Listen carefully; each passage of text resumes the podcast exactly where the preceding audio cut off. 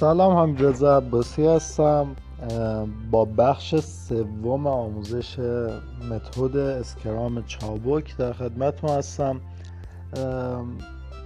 این بخشون یه ذره طولانی میشه احتمالا دو تا پارتش کنیم به خاطر اینکه می‌خوایم اصول چابکی رو توضیح بدیم.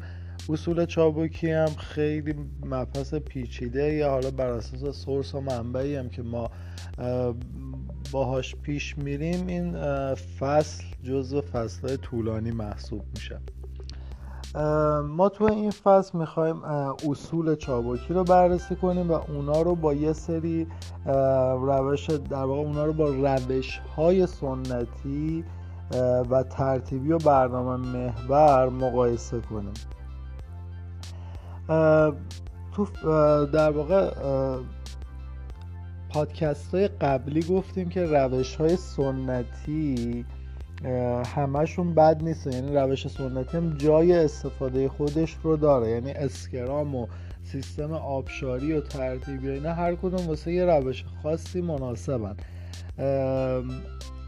در واقع تو روش ترتیبی روش ترتیبی برای برنامه هایی که واضح و قابل پیش بینی و کمتر دستخوش تغییر میشن خوب عمل می‌کنه.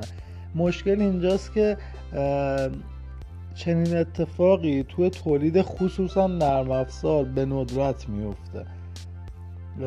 در واقع اینکه خیلی از مدیرایی که دارن برنامه خودشون رو با روش آبشاری و ترتیبی جلو می‌برن بی خودی یه جور آسایش خاطر کاذب دارن. به خاطر اینکه کم پیش میاد که شما برنامه رو بشناسی اونو طراحی کنی بعد شروع کنی پیاده سازی بعد اونو آزمایش کنی بعد استقرار بدی. یعنی تمام این مراحل رو بدون وقفه و بدون تکرار انجام بدی و هیچ مشکلی هم پیش نیاد. این بیخودی آسایش خاطر کاذبه و مدیر برنامه تو اکثر مواقع داره خودش گول می‌زنه.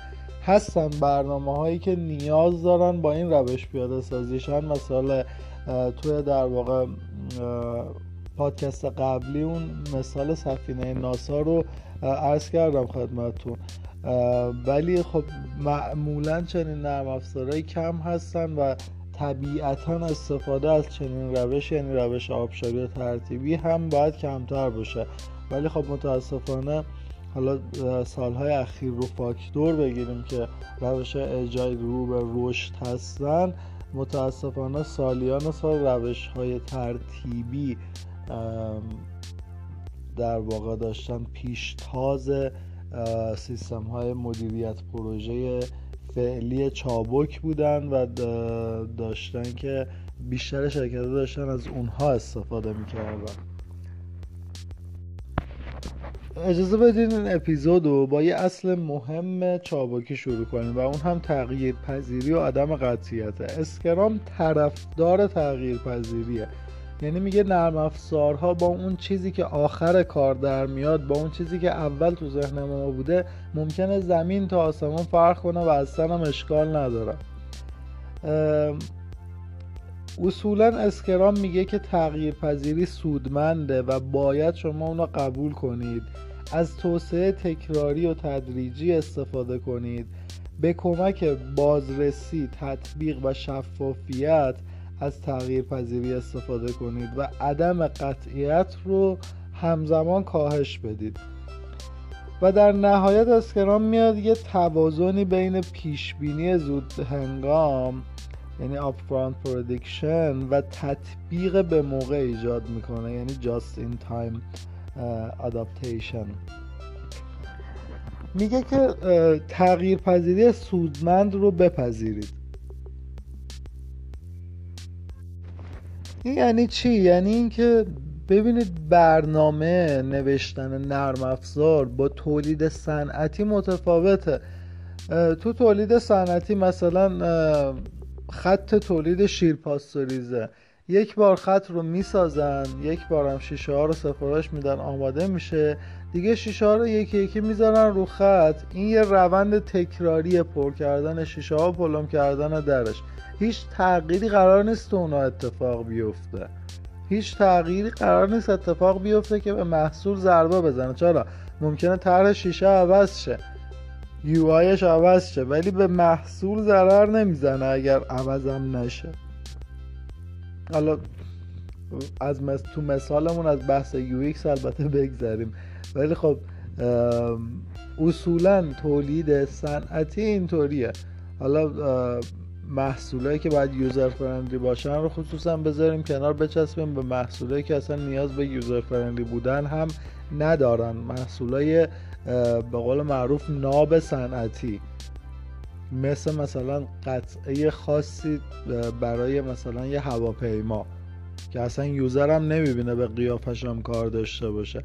این محصول تکرار پذیره یعنی همون چیزی که طراحی میشه می‌تونن همونو هی تکرار کنن برای در واقع انجام کار. اما نرم افزار اینطوری نیست.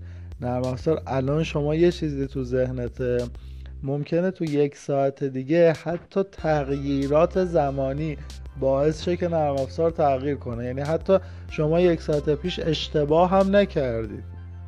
اما الان با گذشت زمان برچسب زمان اونم تو کوتاه مدت حتی باعث شده که شما مجبور شه که در واقع تغییر تو نرم افزارات ایجاد کنید اوکی اصل بعدی استفاده از توسعه تکراری و تدریجیه. توسعه تکراری به این معنیه که کارتون رو با تکرارهای منظم به اتمام برسونید. فرض مثال برای به سرانجام رسوندن یک کار از یه prototype یا نمونه اولیه شروع کنید تا یه سری اطلاعات در مورد چیزهایی که از اون محصول تا الان نمی‌دونستید به دست بیارید. بعد یه نسخه جدیدتر از اون تولید کنید بعد نسخه جدیدتر تا اینکه نسخه نهاییتون که نسخه کامل شده است به سرانجام برسه. حالا دیگه حتما توی این آموزش هایی که دادیم متوجه شدید که این تکرارها رو باید در طول اسپرینت ها انجام بدید. توسعه تدریجی هم یعنی اینکه قبل از اینکه کل چیزی رو بسازی ابتدا بخشی از اونو بساز. یعنی اینکه محصول رو به اجزای کوچیکتری تقسیم می‌کنیم. در مورد اپیک ها صحبت کردیم. نمی‌دونم صحبت کردیم یا نکردیم. ولی حتما اگر صحبت هم نکرده باشیم تو فصل آتی در موردش صحبت می‌کنیم. پس توسعه تدریجی یعنی که این اصل رو رعایت کنیم که قبل از اینکه کل یه چیزی رو بسازی اول بخشی از اون رو بساز. حالا ممکنه بعضیا بگن آخر آخر چیکار کنیم؟ توسعه تدریجی داشته باشیم یا توسعه تکراری؟ هم توسعه تدریجی لازمه هم توسعه تکراری. به این معنی که برای توسعه تدریجیتون از توسعه تکراری استفاده کنید. یعنی مثلا شما می‌خواید یه وبسایت بسازید. حالا این که دارم میگم خیلی اسکیل کوچیکیه ممکنه در عمل در عمل نیاز به توسعه تکراری نداشته باشه این بخشی که میگم. صرفا دارم میگم که آشنایی بهتری پیدا کنید. فرضاً می‌خواید یه وبسایت بسازید. اول می‌خواید بخش درباره ماش بسازید. بعد بیاید بخش تماس با ماش رو بسازید. بعد بیاید بخش محصولات رو بسازید. این میشه توسعه تدریجی. توسعه تدریجی میگه که واسه وبسایتتون اول یو رو بسازید یو اصلی رو بسازید. بعد برو مثلا بخش درباره ما تو بساز یا حالا برنامه نویس وب می‌دونن که درباره ما رو باید تو بخش صفحات در واقع استاتیکشون بسازن. بعد برو بخش چیز تو بساز در واقع محصولات تو بساز بعد برو بخش مقالات تو بساز. یعنی بخش رو جدا جدا کن. حالا وسط ساختن اینا می‌تونی از توسعه تکراری استفاده کنی. مثلا صفحات ایستا یا صفحات پویا همش ممکنه تو یه sprint جا نشه. ممکنه برای ساختن صفحات پویا نیاز به سه تا sprint باشه. به این میگن توسعه تکراری واسه ساختن همون یه دونه ویژگی. حالا ما تو بخش در واقع sprint صحبت می‌کنیم. میگیم که تو هر sprint باید یک ویژگی در واقع قابل عرضه ارائه بشه.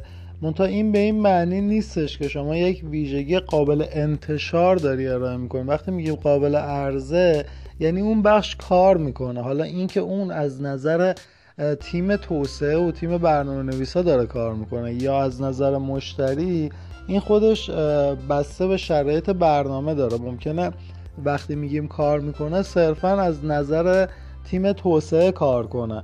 که این خودش در واقع نشون دهنده همون توسعه تکراری ما هستش. یه مسئله هم که خیلی مهمه تو بکارگیری در واقع مفهوم اسپرینت اینه که شما sprint آبکی یا در واقع Scrum آبکی یا Scrum آبشاری نباید داشته باشید. بعضی از شرکت ها میان کارها رو در واقع بر اساس همون سیستم آبشاری دوباره تقسیم بندی می‌کنن. بعد برای اونا از Scrum استفاده می‌کنن. مثلا فاز تحلیل رو می‌ذارن اول کار برنامه بعد میان میگن خب فاز تحلیل رو با روش iterative می‌بریم جلو با روش تکرار مثلا می‌بریم جلو. بعد اینکه تموم شد میریم رو فاز طراحی بعد واسه اون یه Scrum جدید طراحی می‌کنیم بعد میریم تو فاز کد نویسی Scrum جدید. فاز آزمون و تست هم Scrum جدید این اشتباهه. به این میگن Scrum آبکی. گفتیم که توی Scrum در پایان هر sprint باید یک ویژگی قابل عرضه داشته باشه موضوع بعدی یا اصل بعدی اصول چابکی ما بازرسی تطبیق و شفافیته ببینید اسکرام بر این پایه استواره که فرایند خلق محصول یه موضوع پیچیده است. به همین خاطر نمیشه یه تعریف کامل و زود هنگام از محصول داشتش. کلا این موضوع رو رد می‌کنه. بنابراین اسکرام میگه که شما در پایان هر اسپرین یا تو بازه های زمانی مشخصی که تعریف می‌کنه باید بازرسی داشته باشید. بر اساس اون بازرسی میزان مطابقت محصولتون رو با هدفتون مشخص کنید و شفاف کنید. و در صورت نیاز از تغییر پذیری استفاده کنید. همونطور که گفتیم اسکرام طرفدار روی کرده تغییر پذیره بعد تو اسکرام هم خود محصول تغییر می‌کنه همین که چگونگی ساخت اون ممکنه مورد با... ببخشید تو اسکرام هم خود محصول بازرسی میشه محصول در حال ساخت. همین که چگونگی ساخت اون مورد بازرسی و تطبیق قرار می‌گیره. گفتیم که میایم عدم قطعیت ها رو توی این روش شناسایی می‌کنیم. عدم قطعیت هم دو, دو نوع هستش. یکی عدم قطعیت نهاییه که در واقع عدم قطعیت در چیستی بهش میگن. یعنی عدم قطعیت در ویژگی های محصول نهایی. بعدی هم عدم قطعیت ابزاریه یعنی عدم قطعیت در چگونگی. که این هم میشه عدم قطعیت در فرایند و تکنولوژی های مورد استفاده توسعه محصول.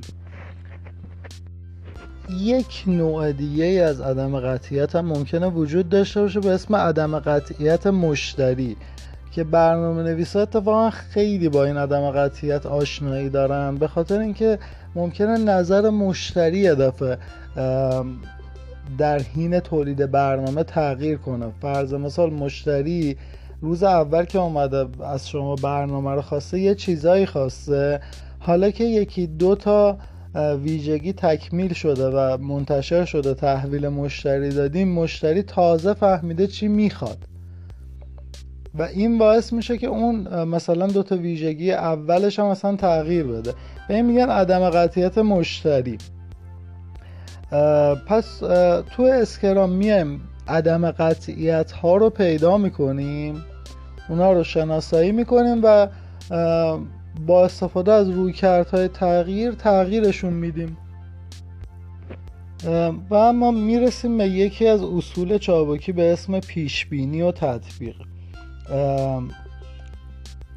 در اسکرام ما دائما بین تمایل به پیشبینی و نیاز به تطبیق در حال برقراری تعادل هستیم. یعنی نباید یکی رو زیاده از حد استفاده کنیم و یکی رو کمینه از حد استفاده کنیم. یه بخشایی در مورد این اصل رو من توی در واقع این اپیزود میگم. یه بخشش هم میمونه برای اپیزود بعدی. اسکرام میگه انتخاب ها رو باز نگه دارید. این یعنی که تصمیم عجله ای نگیرید. تا زمانی که وقت هست شما می‌تونید تصمیم بگیرید تصمیم عجله و ناپخته نگیرید. اما این تصمیم رو تا کی باید بگیرید تا در واقع نقطه less responsible moment یعنی LRM یا آخرین نقطه مسئولیت پذیری آخرین لحظه مسئولیت پذیری. و این به معنی به تاخیر انداختن انجام تعهدات و تصمیم های مهم و برگشت ناپذیر تا آخرین لحظه ممکنه. اما آخرین لحظه ممکن کی میشه؟ لحظه ای که هزینه تصمیم نگرفتن از هزینه تصمیم گیری بیشتر میشه. میگن آقا ام از امروز که بگذره با توجه به شرایط کاریمون دیگه هر روز که بریم جلو ما باید انقدر ضرر بدیم. این میشه آخرین لحظه مسئولیت پذیری ولی تصمیم مهم رو خوبه که تا آخرین لحظه مسئولیت پذیری به تعویق بندازیم. البته حواستون باشه که در مورد در واقع الارم دوچار اشتباه نشید. منظور این نیستش که شما کاراتون رو همه رو پشته کنید همه رو پشت هم نگه دارید توی استک نگه دارید یه دفعه تو یه روز شروع کنید تصمیم گیری کردن. منظورمون این نیست. منظورمون اینه که وقتی شما در مورد یه چیزی دانش ندارید الان در موردش تصمیم نگیرید.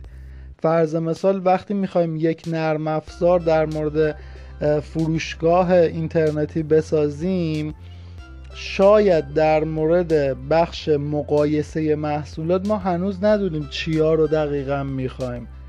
می‌تونیم دو تا فاز بریم جلو. دو تا انتشار ایجاد کنیم بعد به یک جایی برسیم بگیم آقا الان سایت بالاست. این دو تا بخش آماده شده محصولا رو می‌تونن ببینن. جزئیات محصول یا دیتیل محصول آماده است که در واقع مواد اصلی برای ایجاد اون بخش مقایسمون هستش. حالا اینجا آخرین نقطه مس... در واقع تصمیم گیری ماست یا آخرین نس... لحظه مسئولیت پذیری ماست. چرا؟ چون از پس فردا حالا پس فردا شاید دیر باشه بگیم از هفته دیگه اسپرینت مربوط به کامپر می‌خواد شروع شه. دیگه یک مالک محصول باید یواش یواش بفهمه چی می‌خواد. تیم توسعه هم باید یواش یواش بفهمن چی می‌خوان که توی برنامه ریزی sprint در واقع بیان تصمیمای مهم مربوط به مقایسه رو بگیرن. پس داریم میگیم که در مورد باز نگه داشتن انتخاب ها اشتباه نکنید. منظورمون اینه که وقتی در مورد یه چیزی دانش کافی ندارید زود تصمیم نگیرید. چرا که حالا هزینه تغییر رو در موردش صحبت می‌کنیم که زود تصمیم گرفتن باعث میشه که هزینه تغییر شما بره بالاتر. یه بخش دیگه که اسکرام در موردش خیلی تاکید می‌کنه یه نکته ای که خیلی تاکید می‌کنه اینه که بیایم ناتوانی انسان رو در فهم درست و زود هنگام بپذیریم. اینم دیگه در واقع تکرار مکررات از اولین اپیزودی که داشتیم تا الان. بارها گفتیم که خب ما نباید زود تصمیم بگیریم چون که اول کار دانش کافی رو ما نداریم. به حال یه بخشی از کار باید زود در واقع در موردش پیش بینی شه که بتونیم طرحها رو آماده کنیم و اسپرینت های اولیه شروع شه. اما این به این معنی نیست که ما همه کار رو بیایم با یه پیش بینی زود هنگام انجام بدیم. خب این طبیعتا به شکست می‌خوره و در واقع مطمئنا محصول نهایی ما چیزی نیستش که به درد کاربر یا به درد مشتری بخوره چون ما زود تصمیم گرفتیم. هرچی برید شما جلوتر در توسعه محصولتون دانشتون در مورد اون محصول بیشتر میشه و می‌تونید تصمیم های درستری بگیرید. موضوع بعدی اینه که Scrum میگه طرفدار رویکرد تطبیقی و اکتشافی باشید. اکتشاف یعنی مثلا یه فعالیت های شما انجام بدید که دانشتون در مورد داستان بیشتر شه. فرض مثال ساختن prototype یا نمونه اولیه ارائه شاهد مثال انجام یه کار مطالعاتی یا یه آزمایش کاری که مربوط به کسب دانشه یعنی شما یک فعالیتی رو انجام می‌دید. حالا حتی اینکه ممکنه ربطی به محصولتون نداشته باشه یعنی ربط مستقیم به محصولتون نداشته باشه. صرفا یک آزمایشه که شما یک اصل رو توی زبان برنامه نویسیتون بررسی کنید. این میشه یه رویکرد اکتشافی. اسکرام طرفدار رویکرد اکتشافیه. الان هم نسبت به قبل رویکرد اکتشافی رو با هزینه کمتری میشه انجام داد. برنامه نویس های خیلی قدیمی که با کارت پانچا کار کردن می‌دونن که اون موقع یک تغییر هزینه خیلی زیادی داشت. ممکن بود برای تغییر دادن یک کارت بخوان یه روزشون رو بسوزونن. اما الان دیگه اصلا در واقع این اکتشاف کردن و نمی‌دونم اینجور تغییرها خیلی هزینه نداره. شما با پیشرفت قدرت CPU ها قدرت رم و قدرت سایر قدرت های کامپیوتر می‌تونید کار اکتشافیتون رو با سرعت خیلی بیشتری یعنی اون کاری که اون برنامه نویس شاید تو یک روز بعد انجام می‌داد شما الان شاید تو پنج دقیقه بخواید انجام بدید. یعنی رویکرد اکتشافی الان هزینهش هم اومده پایین تر و با وجود اینترنت و شبکه های اجتماعی و حالا رسانه هایی که دارن کمک می‌کنن به تولید علم حتی قدرت رویکردهای اکتشافی هم الان بیشتر شده. و آخرین نکته که تو این اپیزود یعنی پارت اول این اپیزود در موردش صحبت می‌کنیم اینه که اسکرام میگه تغییرات رو به شیوه اقتصادی بپذیرید. این خودش خیلی مفهوم گسترده ایه و شما هنگام پذیرفتن تغییرات از قبلش باید خیلی چیزها رو در نظر گرفته باشید. الان هم که می‌خواید تغییر رو بررسی کنید باید خیلی چیزها رو در نظر بگیرید. اول دوباره یه تکرار مکررات کنیم. اونم این که متاسفانه افراد تو پیش بینی به خصوص اونم تو مراحل اولیه معمولا تاثیر منفی و معکوس داره و باعث ایجاد تغییرات زیادی میشه. به خاطر همینه که هی میگیم که از پیشبینی بیش از حد تو مراحل اولیه پرهیز کنید. شما وقتی یک درخواست تغییر دارید وقتی میگیم به شیوه اقتصادی بپذیرید معنیش اینه که به هر حال تو اسکرام هم یه موقعی میادش که هزینه تغییر بیشتر از صرفه اقتصادی اونه. و اون موقع است که شما دیگه تغییر رو نباید بپذیرید. اما یک موقع هم هستش که تغییر خیلی ضروری به نظر می‌رسه و نپذیرفتن اون به شما ضرر می‌زنه. باید ببینید که حتی در واقع باید ریالی این تغییرتون هم مشخص کنید. ببینید اگر تغییر رو انجام ندید الان و در آینده چقدر ضرر می‌کنید؟ و اگر تغییر رو انجام بدید الان چقدر ضرر می‌کنید و در آینده چقدر سود می‌کنید. مثلا اگر الان یه تغییری رو انجام ندید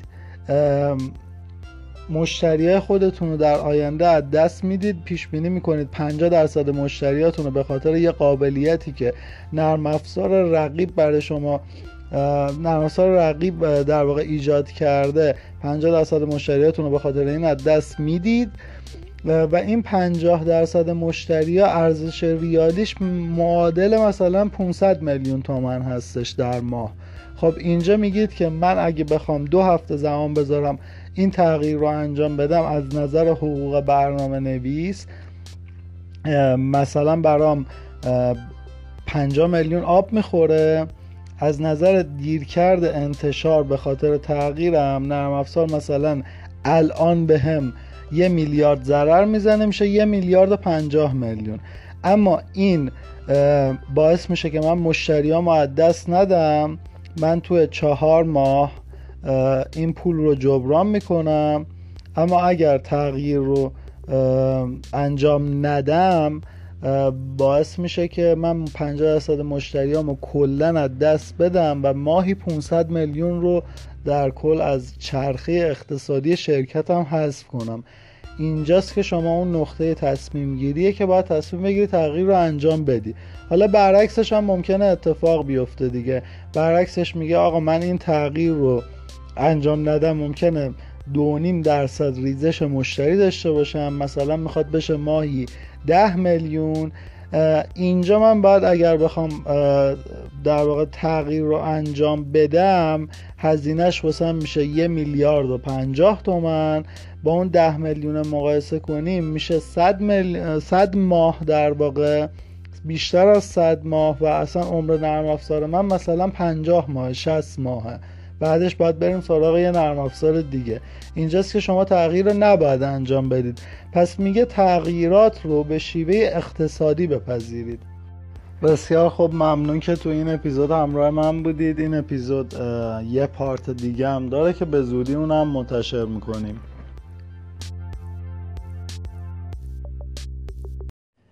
توی بخش قبلی از اصول چابکی از همین اپیزود اومدیم گفتیم که نرم افزار تغییر پذیره و عدم قطعیت در مورد اون وجود داره. یعنی اینکه ما یه هدفی داریم ولی در نهایت ممکنه که اون هدف بارها و بارها تغییر کنه چون شرایط تغییر می‌کنه.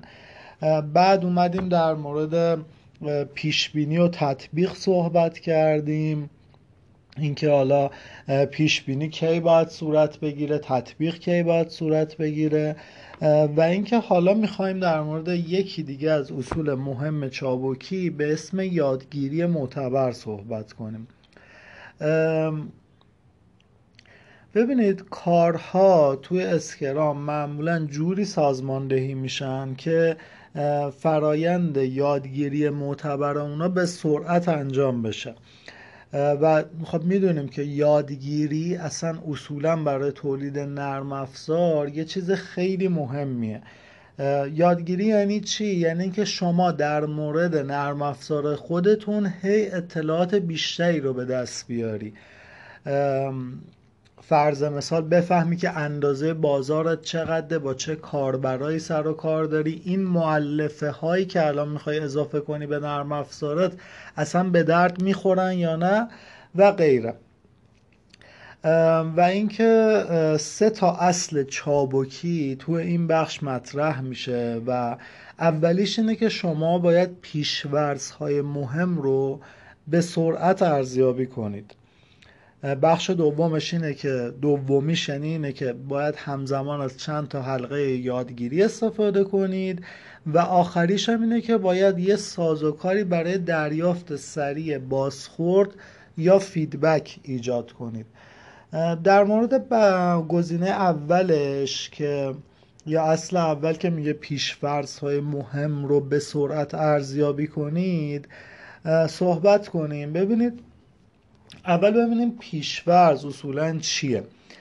پیشورز یعنی یه حدس یا باوری که ما در مورد اون الان اطلاع دقیقی نداریم. اما فعلا اون رو به عنوان یه امر صحیح واقعی و قطعی برای تولید نرم افزارمون یا برای هر کار دیگه که حالا الان تو اسکرام داریم از اسکرام داریم برای اون استفاده می‌کنیم پذیرفتیم. اونو به عنوان یه امر صحیح پذیرفتیم. اینو باید بگم که پیشفرز اصولا خطر بزرگی برای توسعه نرم افزاره. یعنی باید سعی کنید در لحظه تعداد پیشفرزهای مهمتون خیلی کم باشه. و یا اینکه پیشفرزهای مهم برای مدت زمان زیادی بدون ارزیابی باقی نمونن.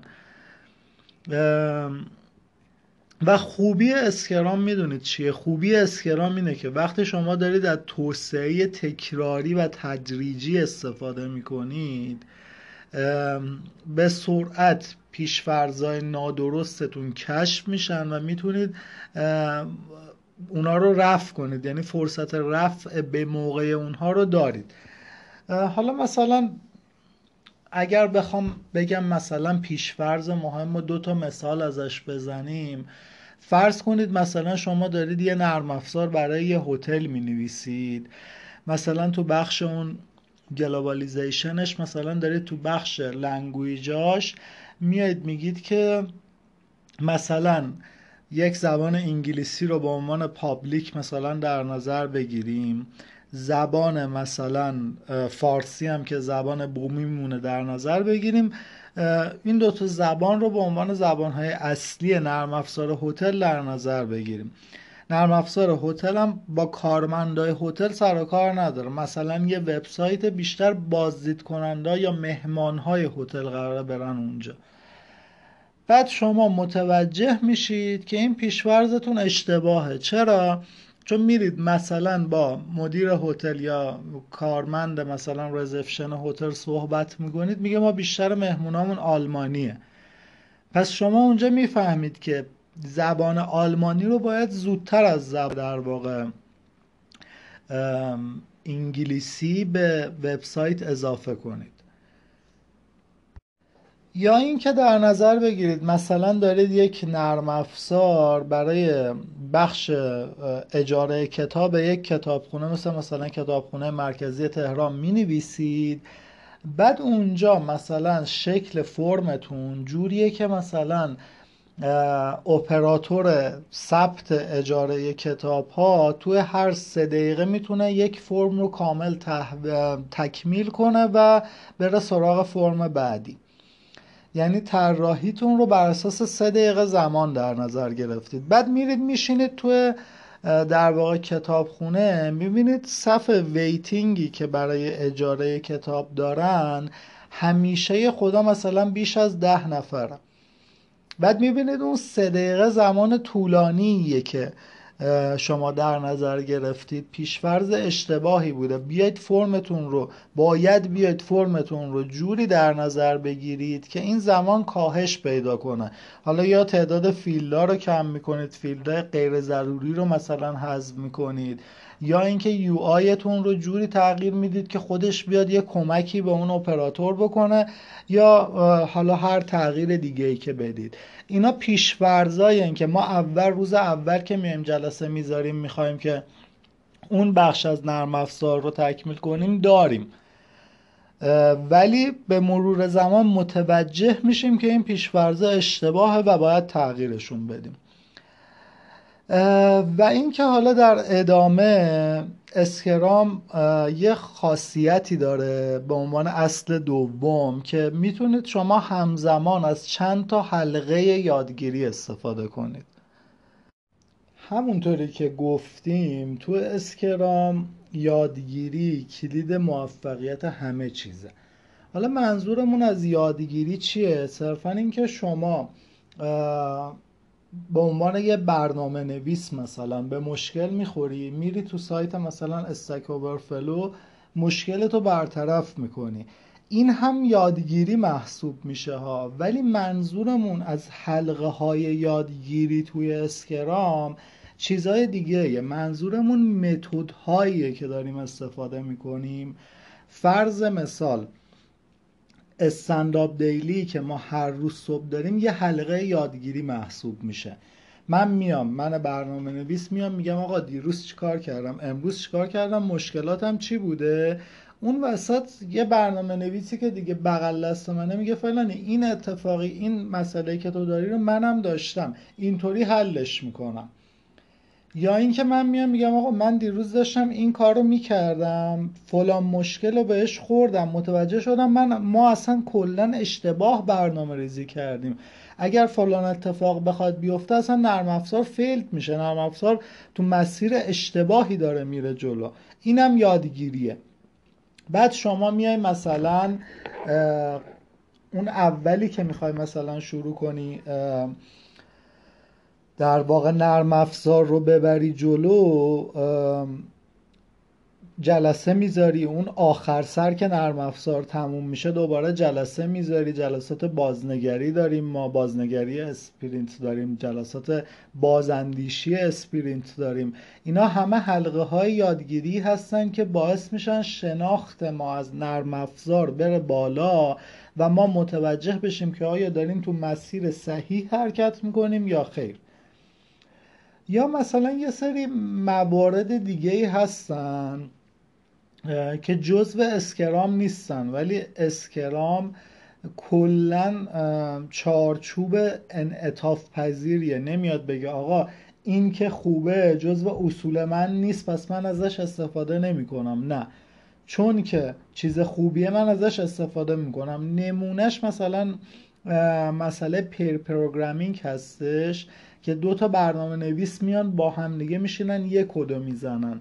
یعنی یه نفر کد نویسی می‌کنه یه نفرم بالا سرش وامیسته میگه اینجا رو اینطوری بزنی بهتره. اینجا رو مثلا این کارو می‌کردی بهتره.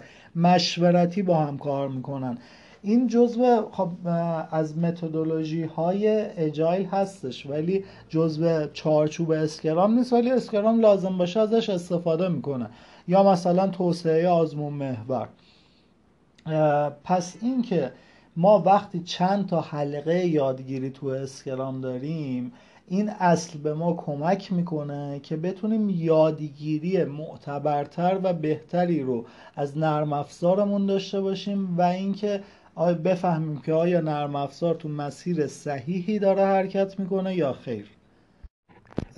اصل سومی که اینجا در مورد یادگیری توی Scrum خیلی مهم هست. اصل بازخورد یا feedback هستش. بدون feedback ما نمی‌تونیم بفهمیم چه مؤلفه ای رو دست مصرف کننده نهایی دادیم. شما فرض بگیرید که اومدید به نظر خودتون UI یک وبسایت رو به زیبایی تموم انجام دادید یا یک اپلیکیشن رو. الان اون رو گذاشتید روی Play Store یا روی App Store یا مثلا بازار. الان قرار دانلودش کنن یا وارد وبسایت شن از اون استفاده کنن.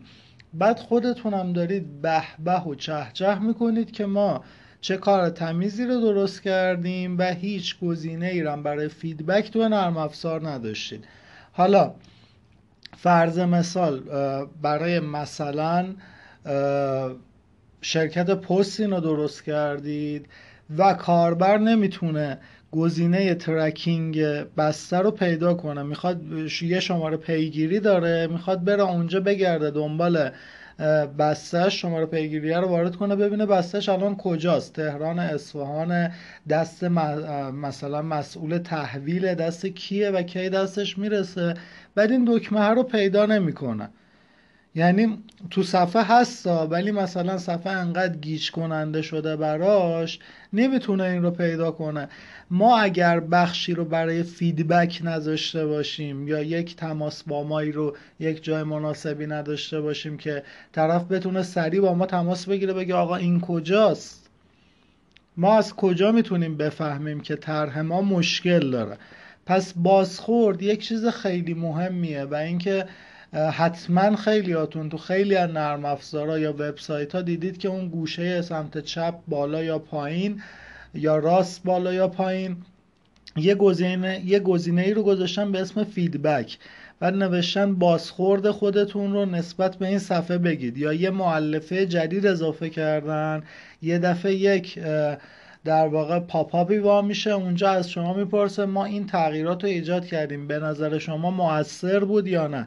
این خیلی مهمه و اینکه باعث میشه اگر شما اشتباهی تو طراحی ایجاد کرده باشید سریع متوجه اون متوجه اون اشتباه بشید و اون رو حل کنید و از ضرر بیشتر جلوگیری کنید. خب یادگیری رو که یاد گرفتیم یعنی در موردش توضیح دادیم. اصل بعدی اسکرام کار در جریان یا اصل بعدی چابکی. کار در جریان به کاری میگن که شروع شده ولی هنوز تموم نشده. در توسعه محصول باید کارهای در جریان رو شناسایی کنیم و به درستی مدیریت کنیم. و اینم خودش چهار تا اصل چابکی داره یعنی اندازه بسته کارها رو باید اقتصادی انتخاب کنیم موجودی رو شناسایی کنیم و برای اونا جریان مناسب ایجاد کنیم و اینکه به جای افراد بیکار به کارهای ناتموم توجه کنیم و هزینه های تأخیر رو بررسی کنیم حالا اولین اصلش اندازه بسته کارها بود که اسکرام میگه اونو اقتصادی انتخاب کنید این یعنی چی؟ ببینید تو توسعه ترتیبی محصول یه روی کردی وجود داره به اسم all before any یعنی همه یا هیچ این یعنی چی؟ این یعنی اینکه تمام نیازمندی های نرم افزار رو تو مرحله تحلیل شناسایی می‌کنیم و همه اونا رو تو قالب یه بسته کاری به بخش طراحی یا تیم توسعه نرم افزار میرسونیم این یعنی چی؟ یعنی اندازه این بسته صده. صد درصده. رو کرده همه یا هیچم خودش نتیجه یه اصلی تو اقتصاد خورده به اسم صرفه‌جویی به مقیاس یا مزیت مقیاس یا در واقع مزیت مقیاس. که این در واقع میاد میگه که با افزایش حجم تولید کلی هزینه کاهش پیدا می‌کنه. هزینه متوسط تولید هر واحد کالا کاهش پیدا می‌کنه. دلایلش هم چیه؟ دلایلش اینه که وقتی شما حجم تولید رو می‌بری بالا مثلا تولید کننده بیسکویت اون وقت میاد به جای یک بسته بیسکویت پنج تا بسته به یه سوپرمارکت میده. اون وقت این پنج تا بسته یک بار هزینه حمل و نقل براش می‌خوره. پس هزینه تموم شده اون بسته در نهایت کاهش پیدا می‌کنه. یا حالا مسائل دیگه ای که در واقع سرشکن میشن تو این مسئله کاهش هزینه ها و اینکه خب تو تولید می‌تونیم بگیم که این اصل کاملا مناسب البته تحت شرایط حساب شده ای ولی در توسعه نرم افزار شرایط فرق می‌کنه. یعنی اینکه ما نمی‌تونیم بیایم که با این تولید با این دیدگاه تولیدمون رو انجام بدیم. و در واقع اسکرام میگه که اگر بیایم بسته ها رو کوچیکتر کنیم مزایای بیشتری رو داره به نسبت اینکه یه دفعه بیایم کل بسته رو طراحی کنیم بدون دست واحد توسعه نرم افزار. حالا بسته رو کوچیکتر کنیم خودش چه خاصیت هایی داره؟ یکی اینکه زمان چرخه رو کاهش میده. یعنی چی؟ یعنی اینکه صفحه پردازش کم میشه حجم کمتری از کار تو صفحه پردازش وجود داره و این باعث میشه که کارا سریعتر انجام بشن. دومی اینه که کاهش تغییرات در جریان کار رو ایجاد می‌کنه. ببینید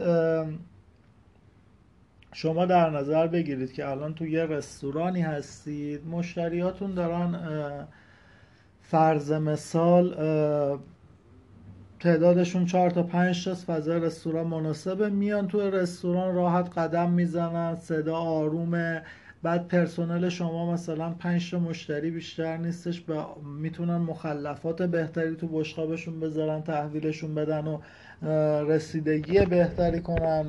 رئیس رستوران می‌تونه بالا سر هر میز بره تک تک بهشون خوش آمد بگه ازشون بپرسه چیزی احتیاج دارن یا نه. حالا فکر کنید یه دفعه یه اتوبوس گردشگری 60 تا مسافر رو یه دفعه بریزه تو رستوران. اونجا ترمز بزنه مسافراش برن اونجا. این رستوران های بین راهی رو دیدید دیگه؟ یه دفعه جلوی رستوران می‌بینی 5 تا اتوبوس ترمز زده میری اونجا بعد یه غذایی سفارش میدی آخر سرم تا قبل از اینکه اتوبوس راه بیفته تا ممکنه غذا به دستت هم نرسه.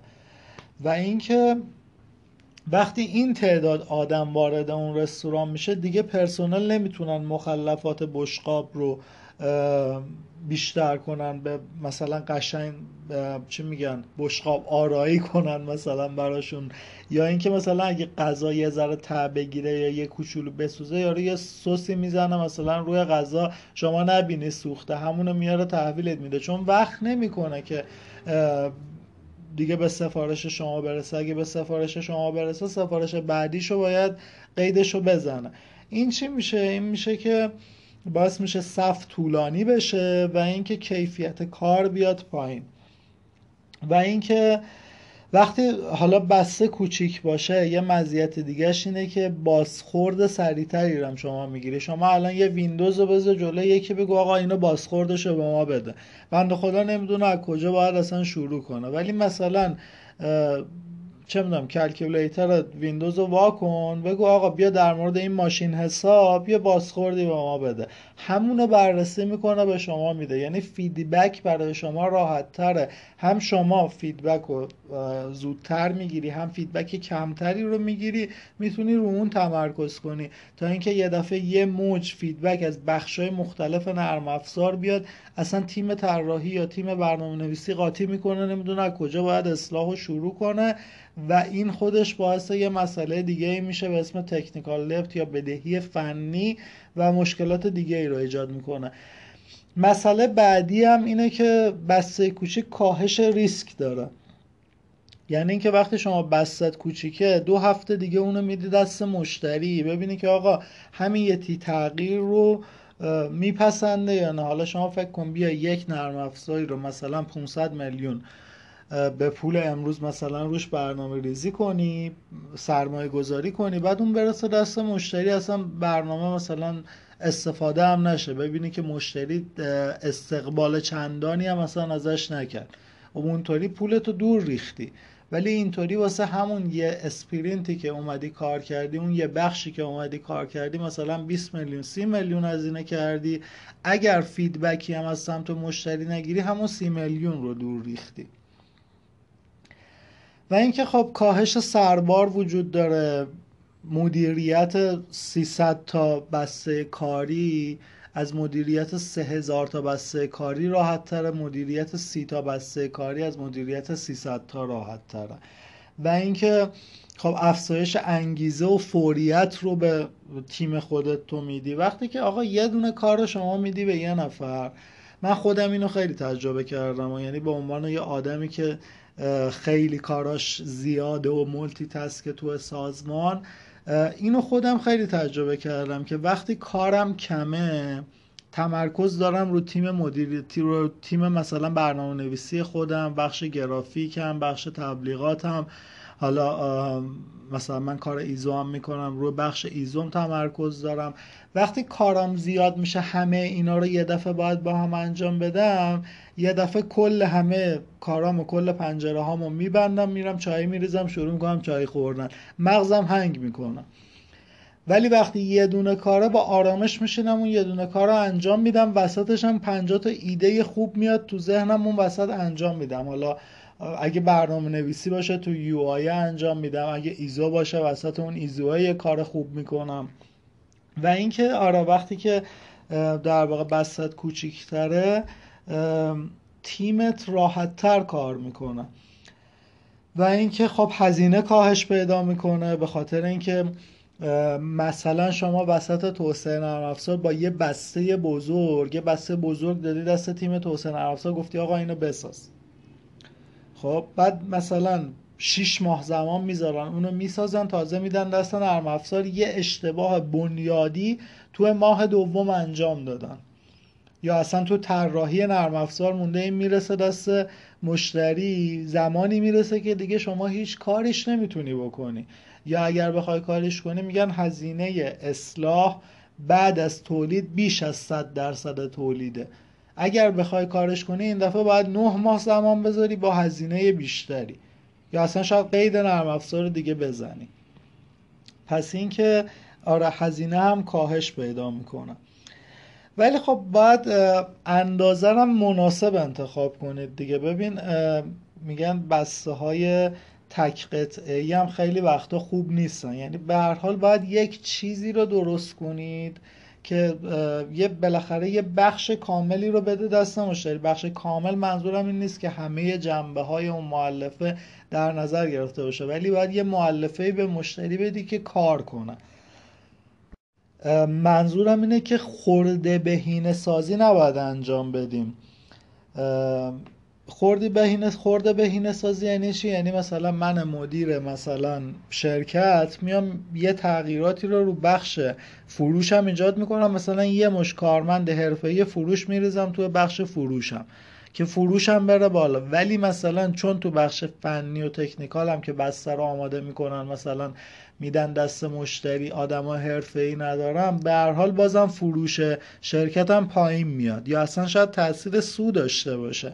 به این میگن خورده بهینه سازی. نه ما خورده بهینه سازی نباید بکنیم. باید جنبه های مختلف رو در نظر بگیریم بستر رو مناسب انتخاب کنیم نه زیاد نه کم. اینجا می‌رسیم به یه مسئله ای که تیترش این میشه که موجودی رو شناسایی کنید و اونو با هدف ایجاد جریان مناسب تولید کنید. مدیریت کنید ببخشید. ببینید تولید کننده صنعتی مقدار دقیق موجودی خودشون رو معمولا می‌دونن. یعنی شما اگه مدیر یه کارخونه بپرسید از فلان قطعه چند تا دارید رقم دقیقش رو شاید به شما بگه. دلیلش اینه که برای اونا موجودی کارخونه همه چیزشونه. یعنی ضرر و زیان و سودشون بر اساس موجودی اونا بررسی میشه. و خیلی هم چیز مهمیه. حتی تو تولید نرم افزار هم این مسئله خیلی مهمه. و تولید کننده ها میان موجودی رو به نسبتی معمولا انتخاب می‌کنن که ضرر نکنن. چرا؟ فرض مثال چه می‌دونم تولید کننده لاستیک خب یه سری به حال مواد نفتی رو تحویل می‌گیره نمی‌دونم یه سری قطعات تحویل می‌گیره نخ تحویل می‌گیره مثلا واسه لاستیکش. بعد مثلا متوجه شده یا خونده یا به خاطر حالا شغلش در جریانه که تکنولوژی تولید لاستیک تو یک سال آینده تغییر می‌کنه و دیگه لاستیک های تولیدی اون الان لاستیک هایی که الان داره تولید می‌کنه تو سال آینده مشتری نخواهد داشت. خب حالا اون الان بیاد به اندازه مثلا پنج سالش نخ صنعتی بگیره یعنی بعد به اندازه چهار سالش رو بریزه دور. یعنی به این دقت متوجه میشن که باید به تعداد به اندازه یک سالشون نخ بخرن. شاید هم به اندازه 6 ماه بگیره. بقیه رو میاد از متد تأمین به موقع استفاده می‌کنه که اگر باز هم این وسط اگر یه تغییری ایجاد شد ضرر نکنه. ببین تو تولید صنعتی چون همه چی مشهود هستش وقتی قطعه رو کف کارخونه شما می‌بینی متوجه میشه که آقا الان موجودی چقدره. به خاطر این میشه مدیریت کردین ولی تو تولید نرم افزار یه ذره داستان فرق می‌کنه. شما با دارایی های دانش بنیان سر و کار داری. مثلا موجودی شما این تعداد کدیه که رو دراب باکسته یا رو گیت لبته یا روی حالا هارد کامپیوتر و سرورت هستش یا اینکه موجودی شما اون استیکرهاییه که زدی رو برد برای توسعه نرم افزارت اینا یه ذره مشهود نیست شبیه داره جمع و جورتره دیگه. مثلا نتیجه پنج سال کارتون تو یه دونه فلش دیست جا شده. این خیلی به چش نمیاد. ولی خب از نظر ارزشی و از نظر حالا ریالی یا دلاری حالا بخوای بگی خیلی ارزش زیادی داره. ولی مشهود نیستش. به خاطر این شما بیا از مثلا مدیر تولید یه شرکت نرم افزاری بپرسی. الان موجودید چقدره؟ میگه چی؟ چی یعنی چی موجودید چقدره؟ اینو نمی‌فهمه. و این میاد خودش نتیجهش این میشه که نمی‌تونی کار در جریان یا WIP رو مدیریت کنی. الان گفتیم دیگه مثلا تیمایی که روش ترتیبی استفاده می‌کنن که هیچی اصلا کار در جریانشون بستشون اندازش صد درصده. ولی خب اسکرام اینطوری نیست دیگه. اسکرام میاد میگه شما بیا موجودیت رو بفهم که بتونی یعنی الان چه موجودی داری چه نیازمندی هایی رو باز هم برای موجود شدن نیاز داری که بتونی کار در جریانت رو مدیریت کنی و اینکه بیا یه تعادلی بین اینا درست کنی. همونطور که گفتیم تو Scrum شما نمیای اندازه بستر رو صد درصد بگیری. میگی آقا ما مثلا تو این sprint میایم چهار درصد از نرم افزار رو تولید می‌کنیم. حالا برای اینا چی احتیاج داریم؟ این نیازمندی های ما هستش. مثلا باید یه برنامه نویس برای تولید این بخش به تیممون اضافه شه. یا مثلا فلان نرم افزار رو باید بخریم که بتونیم اینو انجام بدیم. فلان سرویس و فلان API رو باید سرویسش رو خریداری کنیم. که بتونیم این بخش نرم افزارمون رو بسازیم. نمیای آقا مثلا API که توی بسته دهم 6 ماه دیگه هفت ماه دیگه احتیاج داری رو الان خریداری کنی. همون موقع میای خریداری می‌کنی همون موقع هم مدیریتش می‌کنی. چرا؟ چون ممکنه 6 ماه دیگه اصلا از فیدبک هایی که گرفتی به این نتیجه رسیده باشی که اون بسته دهم اصلا قرار استفاده نشه.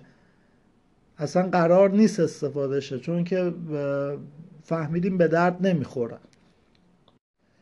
پس تو اسکرام میایم موجودیمون رو شناسایی می‌کنیم. و مسئله بعدی اینه که اسکرام میگه که به کارهای ناتمام به جای افراد بیکار توجه کنید. یعنی چی؟ ببین ما یه مثالی داریم. من دو تا مثال بهتون میگم. یکی این که فرض کنید ما یه مسابقه ای داریم به اسم دو امدادی تو المپیک. تو این مسابقه یه نیزه یه باتون چوبی یا فلزی دست دونده ها هستش. هر دونده مثلا نقطه شروع یه دونده شروع می‌کنه. دو کیلومتر رو میدوه میاد اون نیزه رو میده دست نفر بعدی نفر بعدی اونو می‌گیره شروع می‌کنه دویدن. اونی که تا الان داشته میدویده دیگه همونجا وامیسته. هدف چیه؟ هدف اینجا اینه که اون نیزه رو شما برسونی به خط پایان. هدف این نیستش که چهار تا دونده با هم برسن به خط پایان. هدف نیزه است. یعنی اینکه چی؟ یعنی اینکه شما توی اسکرام باید به نیزه توجه کنی. به اون نیزه چوبی توجه کنی نه به افرادی که دیگه تا الان دویدن الان دیگه بیکار نشستن. یا یه مثال دیگهش خب ساعت دیگه اقربه های ساعت چجوریه ثانیه شمار 60 ثانیه ثانیه شمار دائم داره میچرخه. اون که 60 درجه رو میچرخه تازه دقیقه شمار یه درجه میچرخه برای خودش. بعد درجه تازه مثلا دقیقه شمار که 60 درجه میچرخه ساعت شمار یک درجه میچرخه یک ساعت بیکار وامیسته هدف چیه؟ هدف اینه که زمان درست نشون داده شه. حالا دقیقه شمار و ساعت شمار این همه بیکار میشینن مهم نیست. مهم اینه که اون ساعته درست نشون داده بشه. Scrum هم همینه میگه. Scrum میگه آقا به افراد بیکار کار نداشته باش. ببین کار داره درست پیش میره یا نه. این مهمه. البته این معنیش این نیستش که آقا یه برنامه نویس بیاد تو شرکت شما یه روز کار کنه شیش روز کار نکنه. نه. ما می‌تونیم توی sprint برای اون وظیفه های دیگه ای رو تعیین کنیم ولی نه به این معنی که اون آدم صد درصد زمانش رو پر کنه. اصلا صد درصد که وقتی شما از 100 درصد توان یه نفر استفاده می‌کنی داری اون آدم رو نابود می‌کنی و در نهایت داری بیزینس خودت رو نابود می‌کنی. چرا؟ به خاطر اینکه مثال کامپیوتریش این میشه. شما الان مثلا روی کامپیوترت چه می‌دونم پنج... چهار تا بازی با هم واکن انجام میده ها ولی شروع می‌کنه کند شدن. اون وقت آخر سر مجبوری سیستم رو ریست کنی خاموش کنی هنگ می‌کنه. درسته توانش انجام میده ولی طول صف زیاد کردی مجبور یه تیکه سی پی یه سر به این بزنه کار اینو انجام بده. بعد اینو متوقف نگه داره دور بزنه بره یه بازی دیگر رو بهش یه مثلا سری بزنه یه کاری روش انجام بده. بعد اینو متوقف کنه بعدی و اینکه در نهایت شما با کندی مواجه میشه آخر مجبوری سیستم رو ریست کنی یا آلت و افجار نگه داری همه نرم رو ببندی که اونم تازه اگه نشتی حافظه پیش نیومده باشه سیستم دوباره این روز اول کار کنه. استفاده از توان 100 درصدی افراد هم این مشکل براتون ایجاد می‌کنه. پس خیلی مراقب این مسئله باشید.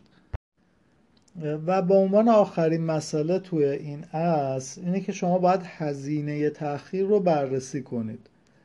کاست آف دیلی این یعنی چی؟ یعنی حالا توضیح کتابیش چی میشه؟ توضیح کتابیش رو من براتون می‌خونم که میشه زیان مالی ناشی از تاخیر کارها یا تاخیر در دستیابی به مایلستونی در محصول رو هزینه تاخیر میگن. مایلستون اینه که مثلا شما برنامه ریزی کردی که مثلا سه ماه دیگه بخش چت نرم افزارت رو تموم کنی. بعد پنج ماه دیگه اونو تموم می‌کنی. چرا؟ مثلا شما گفتی که آقا من می‌خوام یه نفر رو بیارم هلپ نرم افزارم رو بنویسه. یا نرم افزارم حتما لازم هلپ داشته باشه. ولی کاربر کاربر نهایی نمی‌تونه باش کار کنه. بعد میگه خب از الان این آدم رو نیارم مثلا مای 6 میلیون بهش حقوق بدم بخوام مثلا این نرم افزار 6 ماه دیگه 7 ماه دیگه می‌خواد تمام شه مثلا من 5 میلیون حقوق برای چی از الان به این آدم بدم؟ این آدم رو من می‌ذارم دو ماه آخر میارم چون اگه زودتر بیارم بعد روزی مثلا 400 بیکار بشینه.